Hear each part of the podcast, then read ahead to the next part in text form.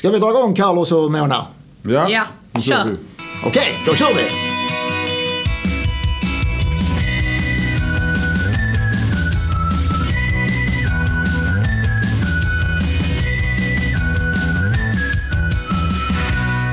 Hej och välkommen till Sandpodden. Titeln är en förkortning av spel om pengar, alkohol, narkotika, doping och tobak. För det är just dessa ämnen som jag och mina sakkunniga gäster diskuterar här.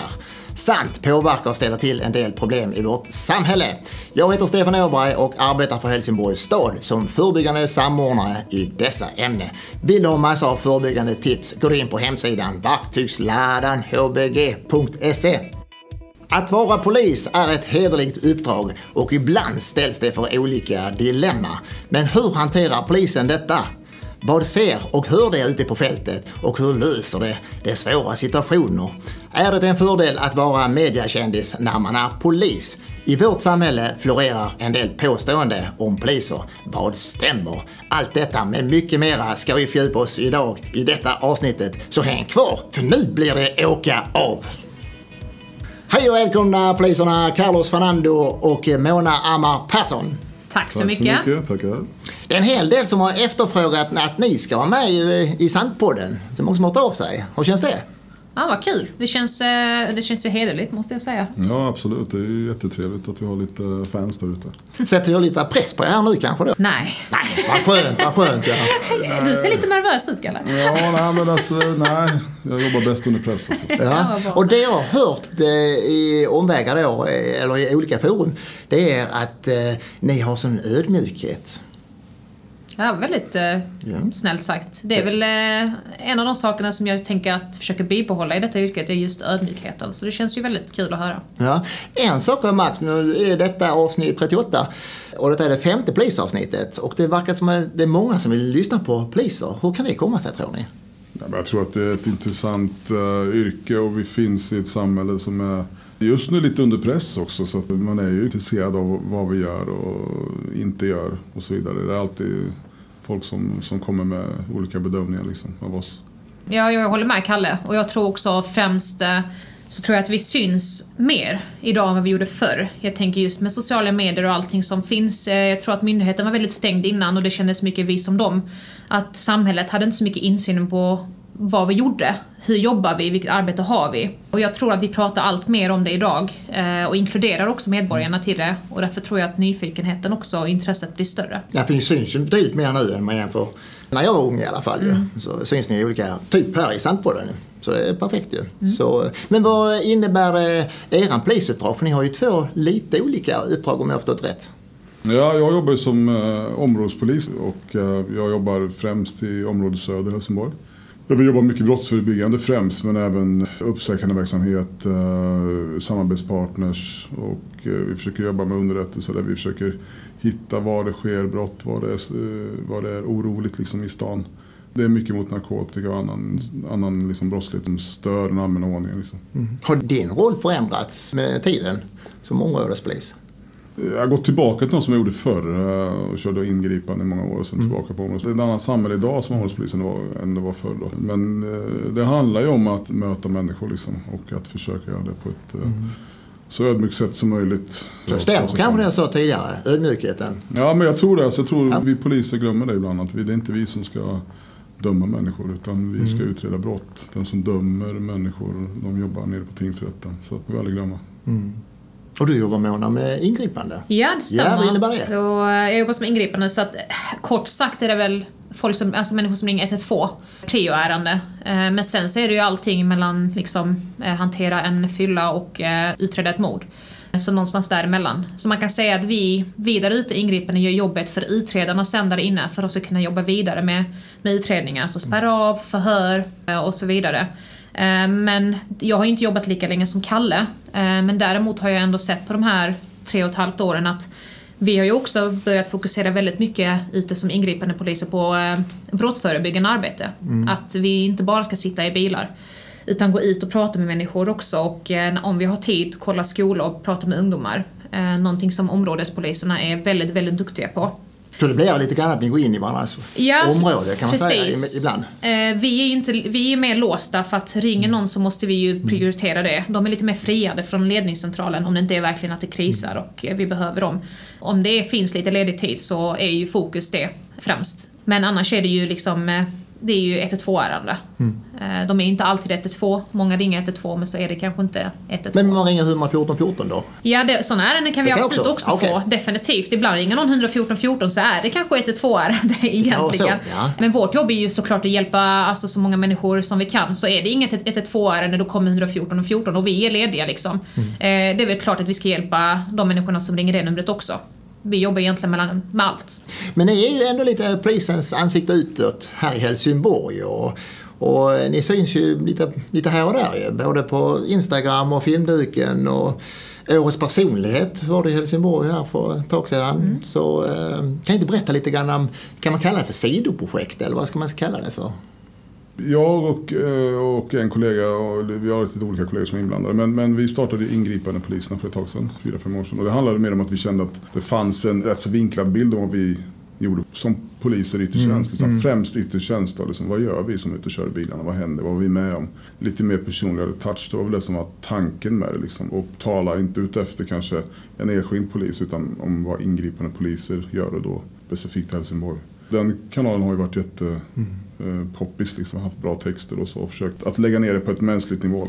Kan det göra någon skillnad för allmänheten, förståelse, tror ni? Alltså med att vi syns på... Ja, ni syns och man visar upp ungefär hur man jobbar och olika sorters problembilder, eller när det går bra och när det går dåligt. Det tror jag absolut. Och jag tror det är det som också kanske gör i synhet kanske att människor får större intresse för polisyrket också. De får väl se och höra att det är mer än att bara sitta i en radiobil, utan få förståelse också att vi kan ju också tycka att många saker är frustrerande där ute. Att det är den här människan bakom uniformen. Låter kliché, men det är ju ständigt det, tror jag också, som i alla fall jag känner att vi öppnar upp och tar upp väldigt mycket i våra konton i alla fall. Det är just det här att jag har uniform, men det skyddar ju inte mig från vad jag känner när jag träffar människor som är i behov av hjälp, eller det vi får stå ut med också där ute. Vi kan ju också påverkas av det. Vi är anställda i myndigheten, polismyndigheten och statligt, men vi jobbar ju för medborgarna, för det är det viktigaste i slutändan, att de ska kunna känna trygghet. Och känner man ingen trygghet för en polismyndighet, då har vi ju problem. Det är väl lite det, tror jag, som vi jobbar mycket med. Mm. Och det är ju lite på tapeten nu med polisen generellt, tv-programmen och... Tunna blå linjen, ja. Man visar ut mycket polisen, som sagt, i olika sammanhang, och det tror jag är bra faktiskt. Mm. Då får man ju också se, det jag kan tycka är intressant med Tunna blå linjen, i alla fall första säsongen, det är att de visar upp också hur man påverkas av media. Mm. Hur snabbt ryktet går och liksom hur människor börjar skriva, och liksom det här med källkritiken, hur det försvinner och alla börjar klaga på alla liksom. Och så att jag tycker den aspekten tar de upp väldigt bra, när man får se de här rytorna när människor skriver på sociala medier. Det tycker jag är väldigt, väldigt bra faktiskt. Ja, men träffande faktiskt. Mm. Nej, men överhuvudtaget medien styr ju mycket, som sagt, och får med många, både på gott och ont, som sagt. Jag tänkte bygga upp ett scenario, så detta blir ett litet test mot jag brukar göra. Och då tänkte jag ska vara med er en dag på jobbet, och under denna resan kommer jag att komma med lite olika dilemma och påstående. Låter detta som en bra utmaning, tycker ni? Ja, men den tar vi. Vi testar. Ja, vi kör. Du är ju van vid det här också, lite filmscenario och sånt. Ja, du har lite vanan inne. Jag gillar lite manus också. Men först måste jag ändå börja, innan vi börjar vår lilla resa. Ni har ju sjukt mycket utrustning på er. Ni har ju en del utrustning med er idag också. Vad väger all den här utrustningen? Är det typ mellan 12 till 15? Något sånt. På vissa poliser gillar att ha massa grejer på sig också. Ja. Mer än nödvändigt kanske. Men det är väl någonstans däremellan. Alltså hålla igång är nog väldigt bra på gymmet, så man inte förstör kroppen om man ska jobba ute. Ja, för ändå går runt och bära 12-15 kilo en hel dag, det...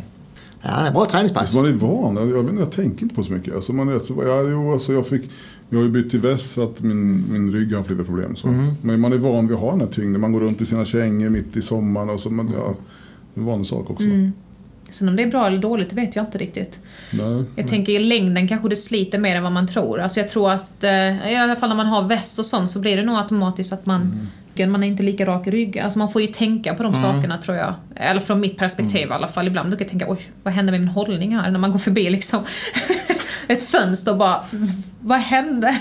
Så får man sträcka på. Hur snabbt tar man på utrustningen då? När man kommer in och tar av sig kängorna efter en varm dag. Det, så, ja. Då känner man att det är något som inte är bra. Alltså. Det är något som inte är bra här, känns så. Ja. Men hur snabbt får man på sig utrustningen om man kommer in på jobbet och har vardagsklädsel man ska byta om? Kan man fixa det på? Precis som brandmännen, de är ju rätt snabba ju. Jag vill ta det lugnt, så jag vill gärna komma en tid innan vi börjar, fixa, trixa. Sen finns det kollegor som byter om som Clark Kent liksom. Jaha, okay. Så att det är väldigt olika. Jag vill gärna bli lugn och plocka på mig grejer. Jag är så tankspid, så annars kommer jag springa ut utan grejerna liksom. Ja, alltså jag är nog lite mellan. Så här, jag vill inte heller ta alldeles för lång tid, för jag vill inte spendera ledig tid på jobbet. Men vill inte heller vara för stressad. Men sen tror jag också att vi har ju vår utrustning i olika rum. Ta på sig bara i omklädningsrummet och sen gå ut på 3 minuter. Ja, det går, men det är lite svårt för vi måste in i olika rum för att hämta vapen och sen måste vi ett annat för att hämta väskan. Så det är en liten med processen att bara vara från omklädningsrummet in i bilen. Så brandmän har det lite lättare? Lättare säger du själv. Jag vill inte ha någon som blir arg på mig. Men det går lite snabbare såklart. Ja, det är klart. De har ett ställe. Ja. Så det kan vara en dum jämförelse där. Dåligt. Men sen har ni även fått det här kamera att bära med er. Det är väl ganska nytt? Eller? Det är rätt så nytt. Först var det en omgång där vissa fick. Men nu ska alla ha det. Så det är nytt och jättebra tycker jag. Av en massa olika anledningar. Ja, när sätter man på den? Är det direkt när man känner att det är något där det behövs sättas på? Så trycker man. När man tror att man kan fånga saker som kan leda i bevis framöver. Eller andra saker som är på gång. Liksom, en hotsituation eller annat. Jag tror det kan ha en lugnande effekt också på många situationer. Jag tycker det är bra verktyg till er faktiskt. Ja, men det blir ju en annan sak. Alltså, i och med att vi vittnar också väldigt många gånger vid olika ärenden och händelser. Så tror jag det är en sak att prata om det. Men får faktiskt se film, liksom själva stämningen och liksom om det skulle vara hotfullt och hur det såg ut i en lägenhet, kanske om man kommer av ett bråk eller någonting. Alltså att kunna se det med egna ögon tror jag också får ett annat perspektiv för nämndemännen och domarna som sitter där, tror jag. Egentligen är det också ett skydd för den som vi ingriper mot också på ett sätt. Jag kan också få liksom, situationen dokumenterad. Liksom. Jag tycker det är bra av alla synpunkter. Mm. Okay. Ja, nu hoppar vi in i polisbilen. Jag tar baksätet och ni får sitta där framme. Och vi hinner inte lämna polishuset innan det blir anrop. Och då händer en brottsliga saker en bit bort. Och nu är det bråttom dit, va? Och då blev min första fråga att hur fort får man köra till brottsplatsen? Ja, det beror på helt enkelt vad och hur allvarligt det är. Liksom. Är det en prio 1 som heter, då är det trängande fall. Då får man ju köra så fort som man klarar av, typ, ungefär så, utan att liksom göra sina medtrafikanter illa. Då är det blåljus och skriker på. Liksom. Okay. Ja. Så en motorväg där man är lite ännu bättre, då kan man blåsa på rätt. Ja, men då går det ju fort. Ska det är läskigt det här när det är... Men det är läskigt om man har en dålig chaufför. Okay. Det har ju hänt någon liksom. Kommer komma hem idag. Nej, men det går fort och man är så inne i... Ofta sitter man och pratar i radio samtidigt. Man håller på grejer och man skriver upp kanske grejer. Och man slår i sin telefon på slagningar så att...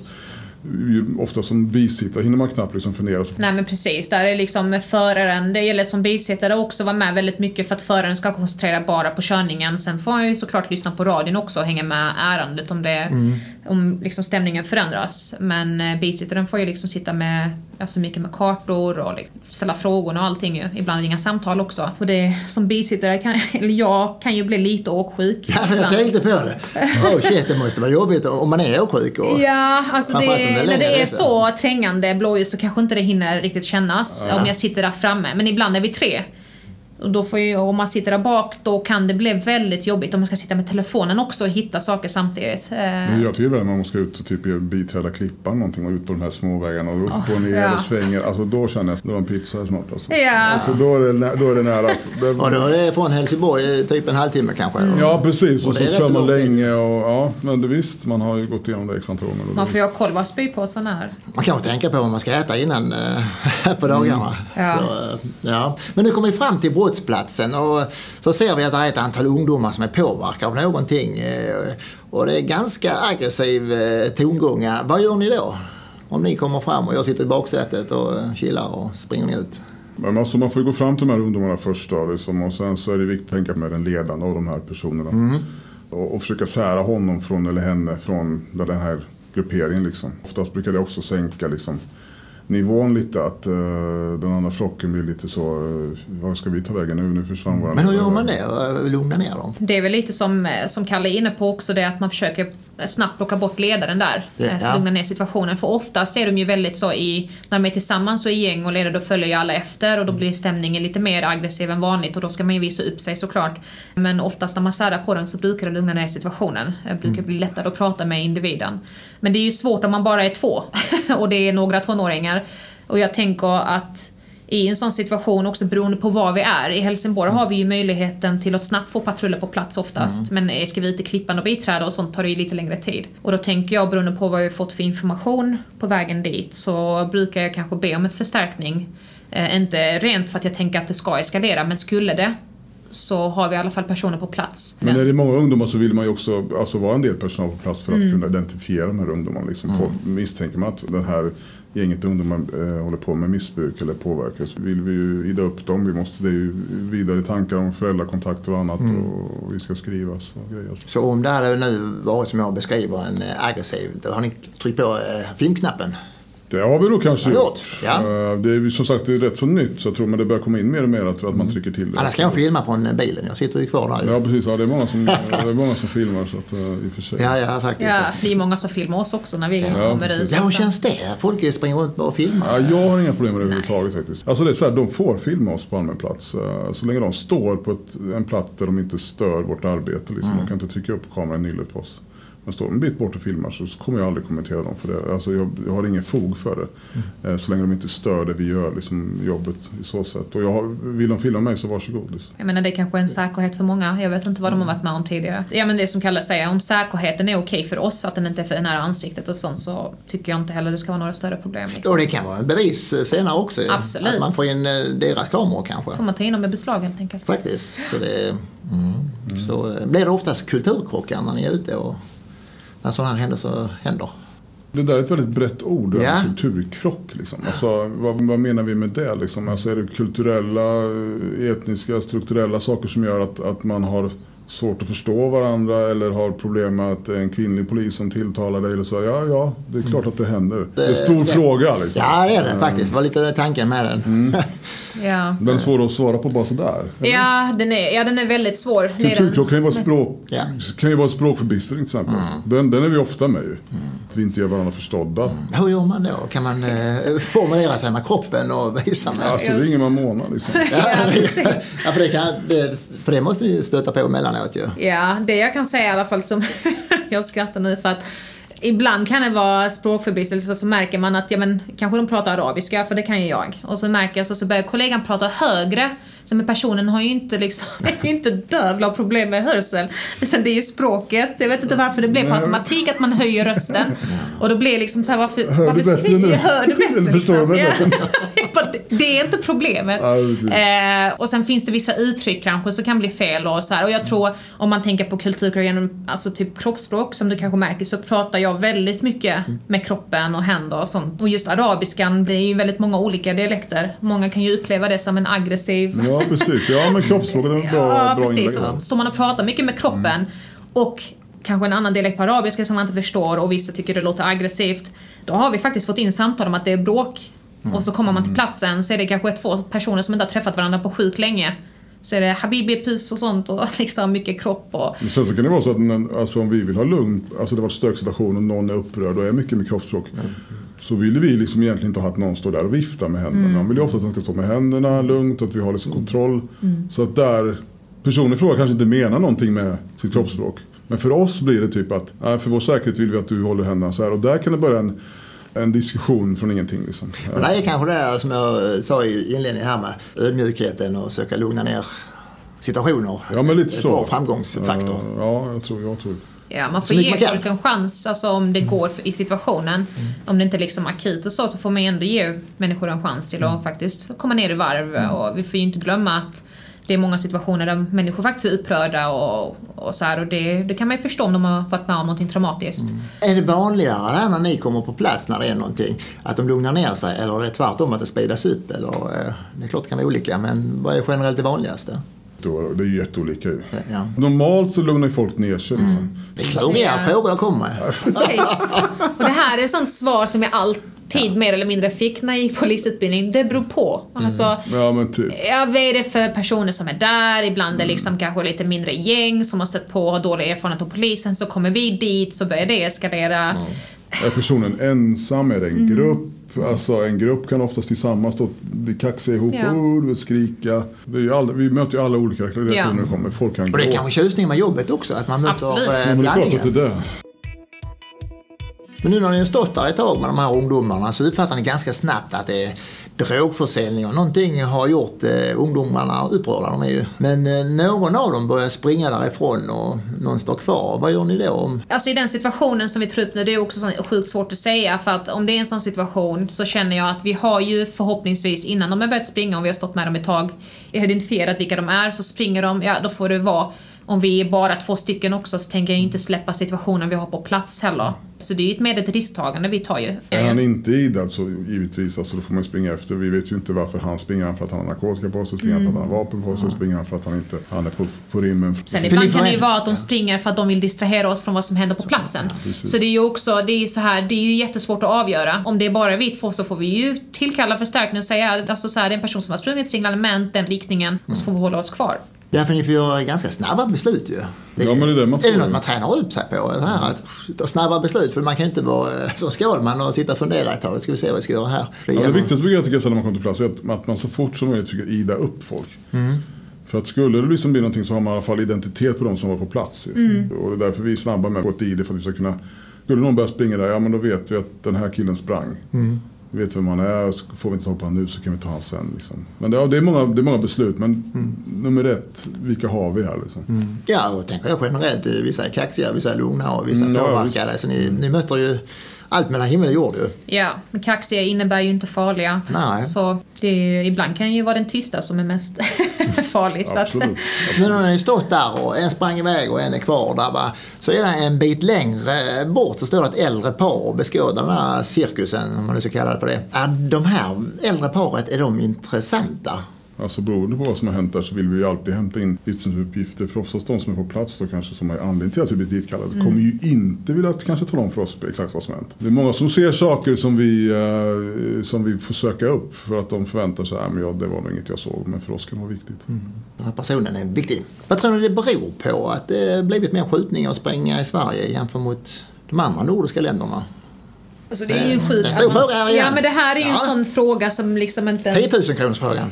Jag är ingen expert på det här, utan jag säger bara vad jag tänker.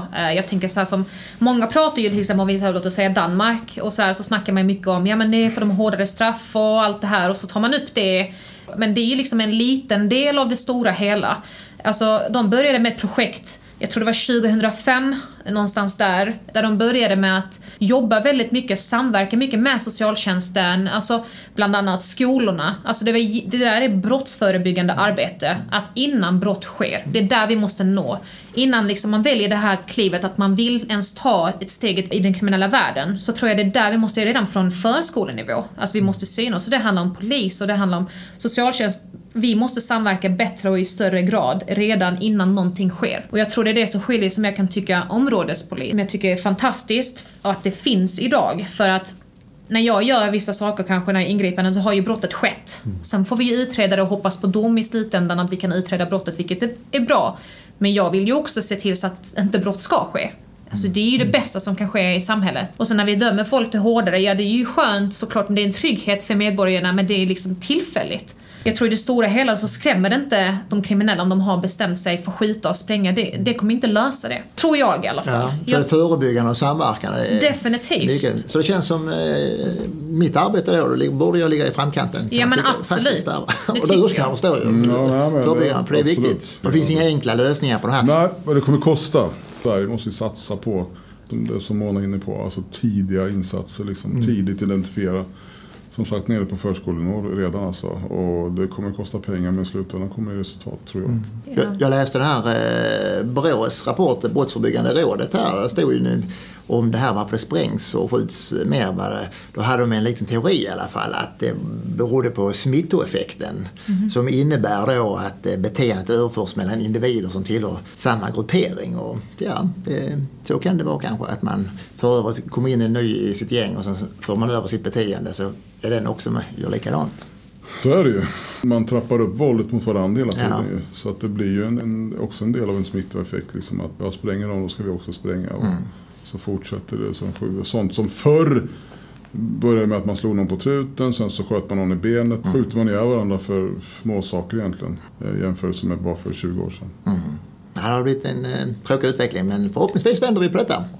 Den här skutan. Ja, man får ju ha, det viktiga är att man får tänka, tror jag, det hela. Det är liksom dels att det kommer kosta pengar, men man får ju tänka på det långsiktiga. Precis. Att det kommer ju inte kosta lika mycket pengar i framtiden med tanke på vad det kostar att utreda de här brotten, ha någon häktad och allt det här. Alltså det kostar ju också enorma summor varje gång det sprängs och det skits. Och vi får inte glömma de här småbrotten som sker, alltså bara stölder och sånt, då ska vi också åka på. De kostar också enorma pengar. Samma person som är på ringa stöld nu 15:e gången liksom bara på 2 månader. Alltså det här kostar ju också. Så jag menar bara att det brottsförebyggande arbetet kommer kosta nya, men det kommer synas längre fram att det kommer spara oss pengar. Och det här med statistik, det är det att vi är så ibland, det är liksom som en pinnjakt politiskt, alltså så här, det är att vi ska ha statistik här och nu. Vi har tagit så här många vapen nu. Ja, fast tänk typ om 10 år om vi kan säga, nu har det inte skjutits. Alltså man får ju tänka på det långsiktiga, och tålamodet behöver vi. Vi behöver långsiktiga mål, inte bara kortsiktiga med, som hårdare straff. Utan, och det vi har glömt nästan det här är att vi kan ha 2 tankar samtidigt. Att vi kan ha hårdare straff, men också fokusera på det brottsförebyggande. Vi behöver inte bara välja det ena. Så långsiktigt? Absolut. Det ska vi ta med oss, som sagt. Ja. Ja. Men nu beslutar vi att ta med de här 2 ungdomarna. Och, ja, en sprang iväg, men den har ju fiskat upp igen. Jag kan hoppa ut ur bilen här. Men vi leker med tanken att de här 2 hoppar in i baksätet där jag sitter då. Så de sitter i trygga händer. Så det är bra.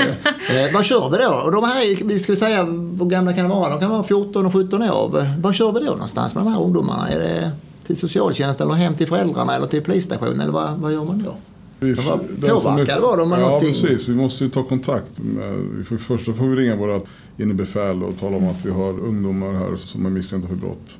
Och sen så är en föräldrakontakt omgående. Men 17-åringen här får ju lämna urinprov. Men man kör till polisstationen med dem så får föräldrarna komma dit där. Ja, alltså det finns ju olika lösningar på det. Vi får inte låsa in ungdomar ju. Men det finns olika lösningar. Man kan åka till polisstationen och vara inte inne i arresten och ta annat rum. Man kan åka ner till sjukan och fixa det. Okay. Det finns olika sätt man kan lösa det på. Och det är bra att det finns fler än en lösning. Ja, absolut. Sen ibland så kan jag liksom vara kanske på, alltså där man kan ringa socialtjänsten som också är med redan från början om de har tid. Det kan ju också vara bra. Just det är ju skillnad mellan att vara 14 och 17 för att man är ju inte straffmyndig när man är 14, och där är man väldigt, väldigt försiktig, men det är åklagarbeslut om man skulle vilja ha en kroppsbesiktning på 14-åringen med tanke på att han eller hon inte är straffmyndig. Så att det är verkligen, och då ska det finnas så här särskilda skäl, alltså det måste verkligen vara så att det är väldigt, väldigt, det måste finnas annan, alltså väldigt grov brottslighet i det paketet då. För att ta sånt. Sen vet man ju inte heller, nu har vi inte pratat om det ju, men han kanske inte hade en legitimation, han sa kanske bara 14. Nej. Det förtäljer inte historien. Nej, vi har ju rätt att, alltså om det är någon som är misstänkt för brott och vi inte kan ida, så har vi ju rätt att ta personen till stationen tills vi kan identifiera vem det är. Så att, och sen visar det sig han eller hon är 14, men det kan ju inte vi veta. Om inte personen vill uppge sitt riktiga ID eller ha ID på sig. Jag läste en forskarstudie här nu för ett tag sedan, och jag måste ge ett beröm till polisen där, att där stod det att i Sverige tar man ungefär 25% som kommer till socialförvaltningen när det är något om narkotika.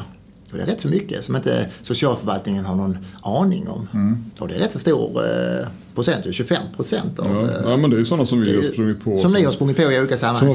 Som är nyupptäckta liksom. Och det är jättebra ju. Ja, det är det. Då blir det ju, då tar ju socialtjänsten vidare. Jag tänkte mer på den här, man diskuterar avkriminaliseringen och legaliseringen, men det har vi ett annat poddavsnitt. Men det är ju... Det viktiga är ju här, alltså i slutändan, det är ju åtgärderna från socialtjänsten, tänker jag, i det långsiktiga liksom, att de ska slita med det här, att de kan få rätt hjälp och föräldrarna kan få rätt verktyg så att man kan samverka där så att de inte hamnar i den här situationen igen. Så vårt jobb är egentligen det minsta problemet, alltså skulle jag vilja påstå. Det är ju bra att vi har upptäckt dem, så att socialtjänsten och föräldrarna kan få reda på det. Men det är ju den vidare processen sen som är otroligt viktig, tror jag. Så får mina kollegor jobba vidare med familjen. Precis. Så, men nu är vi tillbaka på polisstationen och ungdomarna har vi hittat en lösning till. Hinner ni äta? Brukar ni hinna äta lunchen och sånt, eller hur brukar det vara? Brukar vi lyckas med det. Sen är det inte alltid vi hinner äta upp. Eller? Alltså på IGV, vi som är områdspoliser. Men vad gör man då om man inte hinner? Tänker man äter inte halva kebaben? Och vad gör man av den annars? Bara lämna den där och sticka. Alltså, man stoppar inte den i fickan. Och... Så det ser fint ut där. Åker man, köra till Klippan halvmän. Åker man långt så kan man faktiskt ha med sig det. Kan man inte ha en sån här? Har man det i polisbilarna? En sån här kylväska som man kan ha lite mat i om man nu är väg. Ja, alltså man får en egen med sig. En egen då, ja, det är bra tips. Den säljer jag gratis. Ja, det är faktiskt, kanske ni får sprida det. Ja. Stefan har ett bra koncept. Men vi hoppar in i bilen igen och kör iväg till ett område där det har varit stökigt en längre tid. Och jag är ju lite frågvis av mig, så jag frågar er då hur ert förebyggande arbete funkar. Vad svarar ni med då? Du har varit inne på det lite tidigare. Ja, det funkar bra. Men vi har en stor utmaning på just söder då. För det är väl lite det här ert roll att skapa relationer och bygga förtroende. Precis, och, men samtidigt det handlar också om att vi ska också agera på det som finns. Vi ska ju skapa förtroende och vi ska få en dialog i det lokalsamhället vi är och jobbar i. Vi ska också agera mot dem som påverkar det här lokalsamhället negativt. Ja, det är ju minst lika viktigt, om kanske det viktigaste. För att de här andra där ska se att polisen faktiskt gör någonting. Alltså, för det finns väldigt många goda exempel på söder som behöver liksom känna att vi faktiskt vill göra skillnad där nere. Men jag tycker att det syns betydligt mer, som vi nämnde här tidigare, i olika sammanhang. Ibland ser man att det är en polisbil som bara står helt tom. Så tänkte jag, är de ute och springer här? Eller bara har ställt, man hittar ingen parkering. Eller. Mm. Men det ger ju ändå någon signal där att jag tror... Nej, men vi är väldigt synliga där nere just nu. Så det är bra att du ser oss. Är det vanligt att skolor och fritidsgårdar hör av sig till er? Ja, så vanligt och vanligt, men absolut. Eller jag kan ju få, alltså ibland när man är ute och kanske träffar, bara jag hade nu kunnat komma förbi vår skola, det är mycket stök och efter den här tiden, man får lite tips här och där liksom att efter viss tid så kommer ett visst gäng och stökar ner och alltså sådana saker kan man ju absolut få. Och ibland kan jag ju få det som alltså DM på Instagram också, jag tror. Och ni får det också på ert konto. Ja, ingen poliserna får en del också. Ja, precis. Så att absolut får man sådana. För jag förstår inom skolvärlden att de vill gärna att polisen ska komma och kan jag tänka mig att det är lite mån av tid också ibland när det är... Ja, men det är det. Och jag tycker det är viktigt att vi som polisen, vi ska absolut komma. Tyvärr hinner vi inte komma till så många skolor som vi skulle vilja komma till. Men det är viktigt för oss att hjälpa skolan att förstärka deras förmåga också i de problematiken de har. Mm. För att stärka dem också i vad de ska reagera här, hur tycker ni och så här. Att skolan också blir starka i sitt agerande. Liksom. Mm. Så rådfrågningar kommer emellanåt. Ja, mycket sånt. Jag tror vi har en viktig roll där. Liksom. Är det ofta föräldrar hör av sig till er? Hör av sig och säger, jag är så orolig för min ungdom. Ja, men vi har haft några här senaste tiden där föräldrar, och det är visst, och det är jättebra. Ofta känner de att de inte har några verktyg kvar själva. Och... Jag kan tänka mig generellt, så är det nog så att man försöker så mycket man kan och till så är faktiskt lådan tom så.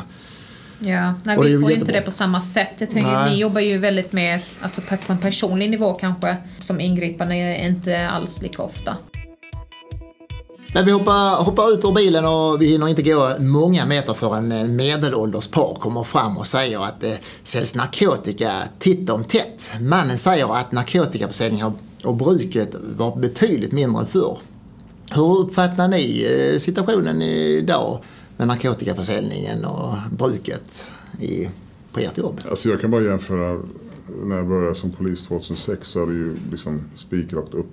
Det är väldigt vanligt om narkotika och det sker försäljning överallt. Vi hör ju med folk vi pratar med liksom hur vanligt det är. Alltså det är ju vad det är tragiskt och vi får jobba därefter liksom. Jag tänker, jag har inte jobbat lika länge så jag vet inte hur mycket det har... Jag tyckte det varit väldigt mycket redan sedan jag började 2019. Men jag tänker på innan jag blev polis. Alltså, i mitt sammanhang när jag växte upp, där pratar man inte om det alls på samma sätt. Idag är det liksom som att det är lika hård ton eller någonting som är lika dåligt som alltså när man pratar om det. Det är liksom normaliserat. Och det är problematiskt tycker jag. Och det här är frågan hur man ska göra det här med normaliseringen. För jag kan uppleva också precis som ni att det är annan tongång idag än det var förr ju. Vi har ju fortfarande vår lagstiftning i Sverige. Precis, ja. Så länge den finns så är det ju en icke-fråga liksom. Vad ska vi göra och inte göra? Utan vi har en lagstiftning, det är den som gäller. Vi hör ju mycket av ungdomar idag att man får dricka alkohol och sova. Narkotika är inga problem jämfört med alkohol. Nej, jag kan ju säga att hade alkohol kommit idag så hade den också blivit förbjuden för länge sedan. Liksom. Så att, jag har gjort ihop en liten rapport i alla fall. Jag har frågat ett antal till och polis och sånt här som ligger i verktygslådan faktiskt. Och det är även olika enkätundersökningar. Det som var intressant med de här enkätundersökningarna jämför jag tre olika stora. Och det var Region Skånes folkhälsoenkät. Den är ändå stor, alla skolor är erbjudna och fylla i denna. Och sen är det Ung livsstil och det är även CRNs nationella är den då ju. Men den visar att inte missbruket ökar för ungdomar på gymnasiet. Men det ökar lite på årskurs 9. Det var rätt intressant att alla tre visar likadant. Va? Mm. Så, och det tänker jag det kan vara bra att ha med sig när man resonerar i olika resonemang. Att går det uppåt eller neråt eller vad är det för det är lite olika tyckande ibland. Va? Mm. Så, sen vet jag någon när hon brukar säga det att ja, men en kät, de ljuger lite där ju. Och det gör de kanske. Men jag tror ändå att man ljuger ungefär lika mycket varje år i alla fall. Men jag gjorde faktiskt, det ligger också på verktygslådan, jag har gjort droganalyser i avloppsvattnet. Ja. Det har jag gjort faktiskt. Det var lite skillnad på helgerna. Och... Ja, och det har jag gjort nu i 2 års tid. 2021 och 2022. Va? Mm. Men där visar det i alla fall att cannabisen är klart vanligaste och det är kanske ingen nyhet i sig. Och kokain och cannabis och tramadol att det har ökat mellan 2021 och 2022 och det är både vardagar och helger för vi tar både helgprov och vardagsprover. Men ecstasy då, MDMA och amfetamin har minskat under 2022 enligt de mätningarna. Så det är rätt intressant faktiskt. Ja, alltså krogmiljön så jag tror när det gäller kokain så är den oerhört vanligt förekommande bland folk som gemene man inte trodde skulle ens hålla på med sånt. Det är ju en partydrog har alltid varit och har blivit ännu mer accepterad som partydrog de senaste åren. Mm. För det visar den också där att när jag gjorde jämförelse med vardag och helgproverna. Och det visade att kokain var dubbelt så vanligt på helgen. Och det kan vara inget konstigt för det festdroger. Men ecstasy var 3 gånger så vanligt. Det blir lite bekräftelse av det man hör. Men man kan se trender i alla fall. Så. Det närmar sig nu slutet av dagen och vi kör tillbaka till stationen och låten Sommaren är kort spelas på radion med Thomas Ledin. Rätt bra den låten faktiskt. Jag är så trött. Nej, vad fan. Det är sommar liksom. Ja, men det går bra. Jag tycker det var roligt. Men vi har god varm stämning i bilen. Men då blev vi lite känslosamma. I alla fall jag och Carlos, vi blev det i alla fall när vi hör den här Ledins låten där va.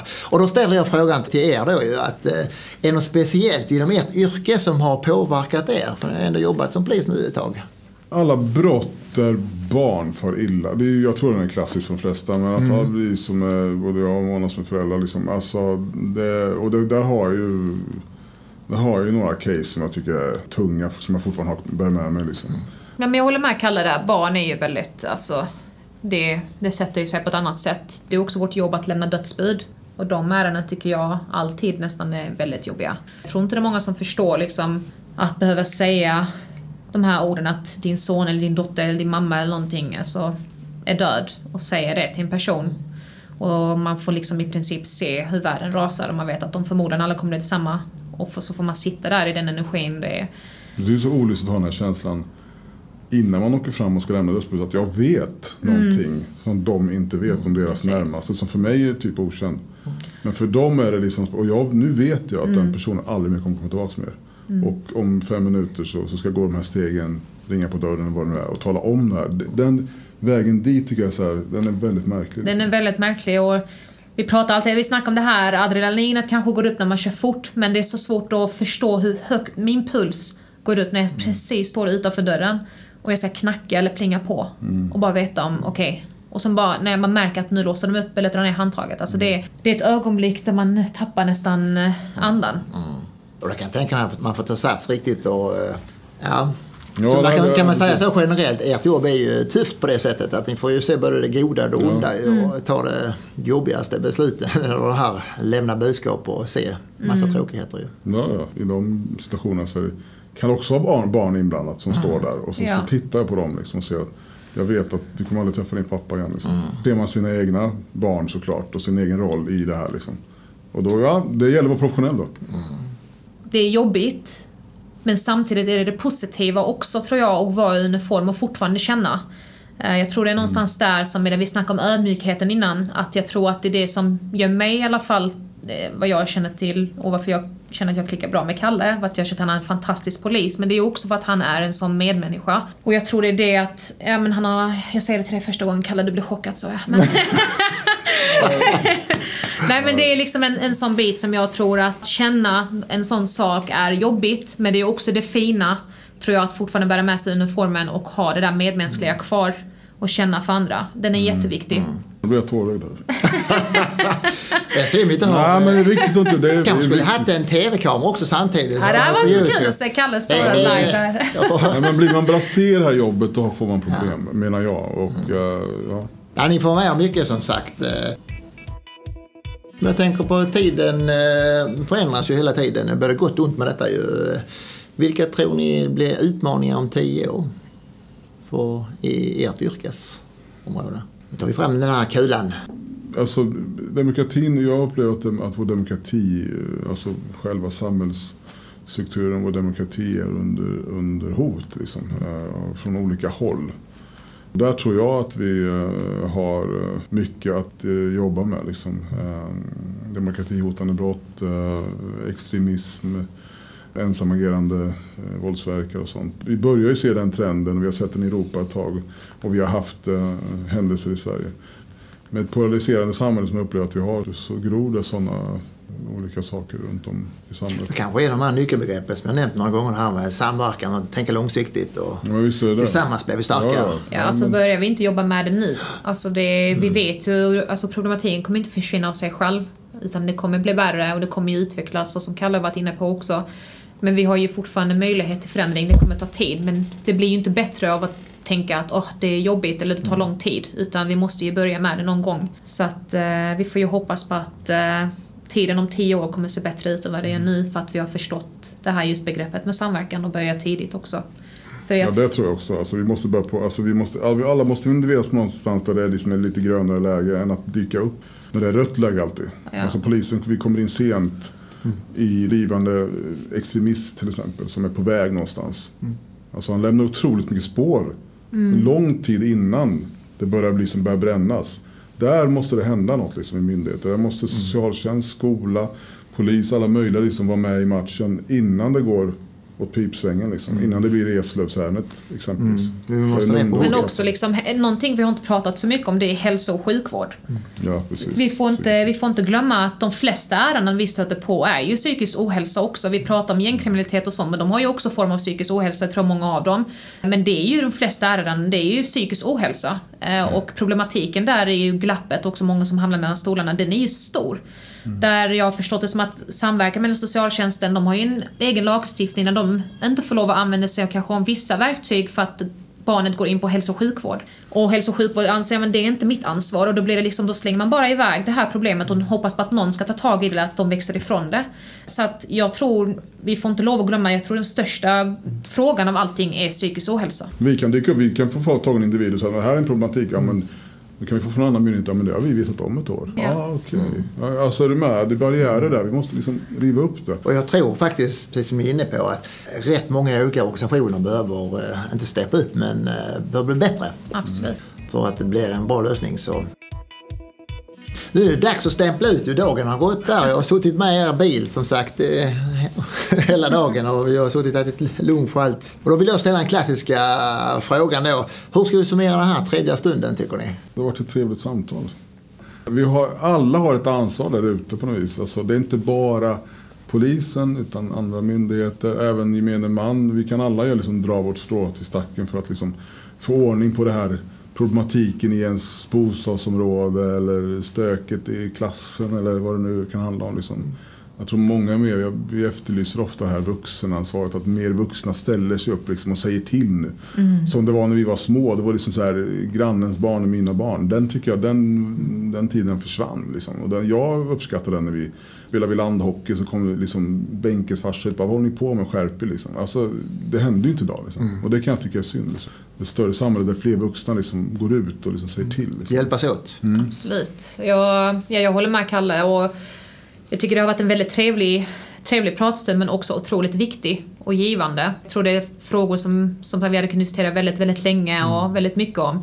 Men de är viktiga att ta upp. Jag tror det är viktigt också att få kanske polisens syn på det. Men också oss som individer själva utan uniformen. Och det är liksom tillsammans starkare. Man snackar alltid med ensam stark, men tillsammans är vi mycket, mycket starkare. För vi, det är bra ord det. Det är vi absolut, för vi besitter alla olika kunskaper, olika redskap, olika verktyg som vi behöver för att det ska funka i samhället. Vi klarar oss inte oss själva.